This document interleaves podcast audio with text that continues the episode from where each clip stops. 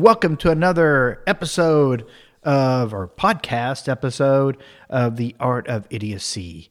Uh, this is Brian Newton Fuller coming to you from Scorpion Ranch in Chicopee, Texas, a lawless little town outside of Austin for all you whippersnappers that are wondering where we're located. And uh, coming to you today, a little bit sad. Had to uh, put one of my dogs down yesterday. She was pretty old, blind, had dementia, tumors. Um, you know, so kind of a sad day there. Matter of fact, I've had to put two of my dogs down in the last three months, but they're they're they're old and pretty sick, and we'd done everything we could and had led a good life here, and uh, they definitely uh, ran roost here in at Scorpion Ranch, wrangling up all the squirrels and all the lizards and uh, the deer and anything else they could chase after. They didn't know what to do with it. They didn't know what to do with it when they caught it, but they they, they definitely took after him. So this uh, they will be missed, and so I will I will uh, I will honor I will uh, what do you call that? What's what I'm looking for here? I will uh, dedicate this uh, podcast to my two dogs. Not really related to dogs at all, but it just kind of hit me. I'm going to dedicate it to them. So there we are. So uh, today I'm going to be talking about Las Vegas. That's right, Las Vegas, or as Lenny Bruce called it, lost wages. Lost wages. So, uh, so the deal is, though, if you've you've if you've ever been to Vegas, you probably have a Vegas story. I mean, you know, like you know, some crazy story about gambling, drinking, strip joints, transgender prostitutes. I don't know, something like that. You know, good stories, right? Good stories. And I have, I have a couple as well, but the big one I want to talk about actually deals with uh, a stomach virus and hanging out in the bathroom stalls at Circus Circus when I was a teenager on the worst family vacation ever. Yeah. It started off when I was 16. It would have been like around, probably around 77. My folks decided to rent a Winnebago and drive across the west to finish at the Grand Canyon.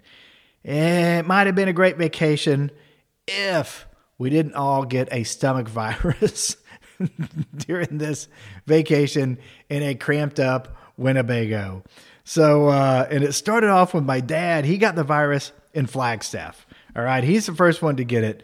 And as soon as he gets it, you start looking around knowing like, man, this is like, this is like being in preschool. I mean, that's going to start making the rounds, right? So you're like, you're just waiting till your numbers up. And, you know, and it hit my mom around Tucson and my sister around Phoenix, but then it stopped. It didn't get to me. So I thought I'd made the cut, man. Uh, thought uh, I was wrong. Uh, what it is, is we made it to Vegas, and my folks were so pumped to be free of the virus and free to gamble that uh, they, uh, they wanted to go hit a casino. Now, this wasn't the Vegas of today, which is family friendly, right? Back then, like 77, whatever it was, all these casinos had a velvet rope uh, kind of in front of where like the slot machines start, right? And this velvet rope said only 18 or older past this point. So what would happen is your parents would drop you off. And so kids ranging from 17 years, 364 days old to freaking toddlers would just basically hang out in the f- entrance of these casinos, right? There might be a couch or two, but casinos looked at kids like they looked at someone women, win, winning at gambling. They didn't really want them around, right? But for some reason, my parents decided to go to Circus Circus, all right? And Circus Circus, if you hadn't been there, it, and I don't know if it's still there or not, I, ha- I have no idea. It's um, it's like the Chuck E. Cheese of gambling, right? I mean, there's a trapeze act above the gamblers, and there's freaking clowns making animal balloons. But are they making them for the kids in the entrance? No, they're making them for the people that are gambling. I swear to God, I saw one clown make like a balloon dog and hold it up in front of this dude at the slots, and the guy just put his cigarette against it and popped it. it was awesome. And what's odd is the clown didn't react at all and just moved to the next gambler. Obviously, this wasn't the clown's first rodeo. But so my sister and I are hanging out there with every other kid that was abandoned by their parents for a vice, right? And it was actually highly un- uneventful. I mean, I thought that the kids might be pissed or worse, you know, but for some reason, the kids were totally chill. And at first, I thought they must be cool uh, with letting their parents drop them off to go gamble. But after watching these kids and how nonchalant and apathetic they were, I began to realize they'd been dropped off a lot and probably for a lot worse worse reasons. So this was just mom and dad on any Tuesday, and this Tuesday just happened to be gambling at Circus Circus. Uh, but my sister and I were, were hanging out there on the couch, and you know I'm kicking my feet against a Naugahyde couch when I heard my stomach rumble, and it was loud enough that my sister heard it.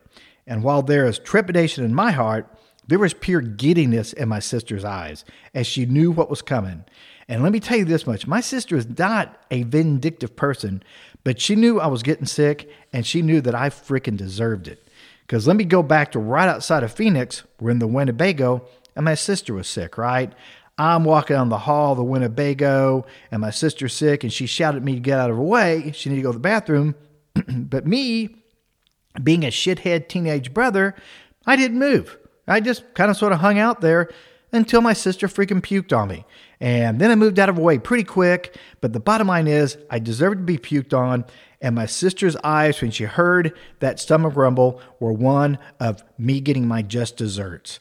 But anyway, it rumbled again. And then I kind of felt my butt cheeks sort of quiver, and I knew my ticket was up. And uh, I was a loser at Circus Circus. So with my butt clean, butt cheek clenched, I just made a beeline for the bathroom, and I hit it not a second too soon as I bolted in the stall and let it rip in both ends. I'm not going to go into details, but you know how it went down. And uh, but I did pull it off. All right, I did. I don't know if pull it off is the right term. I, I I did what I needed to do and came out relatively unscathed, I guess. So uh, so basically, you know, it ran its course. And uh, I thought it was over. And I headed on back to the delinquents holding facility at the entrance. And just as I got there, bam, I had to turn back around and head to the bathroom stall again. And over and over it went. All right. This happened for what seemed like forever. I mean, just when I thought I had nothing left to give and I could head back, somewhere along the journey, boom, I'm having to go back to the stall. But the reason I'm telling you this story is, is to let you know something is that when you're in a toilet in a gambling casino, no matter how bad a virus you have, no matter what amount of liquid weight you're losing, no matter how hard you're clutching those handicap rails, you are far and away not the worst person in that toilet. Yeah, and here are three examples to prove it. All right. And mind you, this is a toilet at Circus Circus Casino, right? It's like gambling at a state fair. It's not some serious casino serious gambling going down. I mean, so if you're fucked up in a toilet in Circus Circus, you really need to take stock of your life. And I highly doubt that these folks that I heard stuff that they did take any stock of their life. All right. The first dude that got that I saw was a guy talking to himself in the mirror and I could see him through the cracks in the stall door as I waited for my, my next free for all to hit, right? This dude's looking in the mirror and he's saying, You're not a loser. You're not a loser. You're a winner. You're a fucking winner. And then he starts to slap the shit out of himself, just hitting himself, slapping like, You're a fucking winner. You're a fucking winner. And he just stops and stares and does this.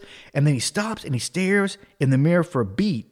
And I'm thinking he's psyching himself up, ready to go gamble some more until he says, I don't care what mom says, you're not a fucking loser. And then walks out. That's when I realized that this was probably just normal bathroom behavior for this guy, no matter where he goes with his mom. And you know that it's something completely innocuous that triggered it, right? I mean, like they're casino, his mom said something like, So that's dessert, you decided to wear gambling. And he's like, I think I'm run the rest, run to the restroom, and I'll be back in a minute. So, uh, you know what's weird though? What's weird is this guy was in front of the mirror when he's yelling and slapping himself all these people were walking, these guys were walking past him. Not a single one stopped or even acknowledged this guy. So I guess whatever happens in a Vegas bathroom stays in a Vegas bathroom, I guess. And then a bit later, another dude walks in and he's washing his hands, looking in the mirror, and I'm looking through the stall again because I guess that's they didn't have cell phones back then to read, so that's what you did. All right, and uh, and this guy's there washing his. He's in, washing his hands, and he's very calm and he's very cool. Very cool. And starts to talk to himself almost like a mantra, right? And he says, She's not a guy. She's not a guy. She is a hot girl that wants you. She is not a guy. Then he, you know, calmly, like, you know, washed his hands and then grabbed a towel, wiped off his hands. And as he walked out, he glanced up the mirror one more time, but this time his voice sounded a bit more tense when he said, That's not going to happen again. And then he left, right? But as much as those two dudes I thought were in a bad way, nothing compared to this guy that came into the stall next to me. I mean, this guy hits the stall next to me and starts having a complete gambleraholic breakdown, right? I mean, he just gets in the toilet, and I think he just sat on the toilet. He wasn't going to the bathroom. He just sat down and just starts freaking bawling. I mean, not crying, but he's bawling. And he's bawling, starts to talk to himself, and it's the usual gambler rhetoric, right? He goes on about how he's a loser, how his wife's going to kill him, why does he do this? You know, spending all their money. I mean, it's heart wrenching stuff, and he's talking this stuff out loud, very loud. I can hear him easily, right? But then he starts praying. And that's when it took a weird bend, right? He started off the usual, you know, God, I'm a weak man. I know I don't deserve this, but you can get me out of this hole. I'll never do it again. I mean, I ask you this every time, but this time I mean it. And if you get me out of this one, I swear I, I won't do it again. But then it turned weird. For some reason, I guess he didn't think God was taking him seriously, so the guy started cussing in his prayer. He starts saying stuff like, "I fucking mean it, God. I fucking mean it." I'm, you know, like he starts saying this and like say, "I'm not up on prayer protocol, but I don't, I don't know if cussing gets you your desired results, but but this guy does. He goes on. He goes, "Besides, God, you fucking owe me. It's not like you've done shit for me." And then he does a classic pivot. He pivots his anger totally, and he goes after his brother for some reason. He starts talking to God, going, You know, it's like you're always doing shit for my little brother. He's the real loser. Why are you helping that little fucking loser? And then he just goes full argument with God. Like, you fucking owe me, God. You hear me? You fucking owe me. Now it's time to pay up and get me out of this shit. Well, I'm hearing this stuff going on, right? But by the time I get to this point, man, the virus is starting to work its magic on me again. And I am trying for the love of God to hold it in because I really want to hear what else he has to say. But it really wasn't up to me, right? I mean, it was echoing, it was getting real quick, it was coming up, and then it was like, it hit me, right? Pop, pop, pop, pop. And then it stopped. It was over, it was quick, it was loud, it was fast, but I was done, right? So I sat there and tried to be quiet still after it was all done. I'm sitting there real quiet, and I hear the guy say, So that's it, God. You better fucking help me, God. And then he paused, and I thought he was through, but then he said, he, he finishes up with it. He goes, He says, And God, while you're at it, help this guy in the stall next to me. He sounds fucked up. Amen. And that's it. He got up, walked out of the stall, and left. But I'll tell you this much he left. I don't know what happened to him, but I have to admit, right after this, I don't know if his prayers were answered, but I oddly felt better. So there we go. So so that was my story to let you know that if you go to Vegas, if you're really bored, if you're really bored in Vegas, just go hang out in the bathroom for a while. You'll get some good stories. You'll hear some things that uh that'll uh, make you question humanity, make you question make you question God. That's what it'll do.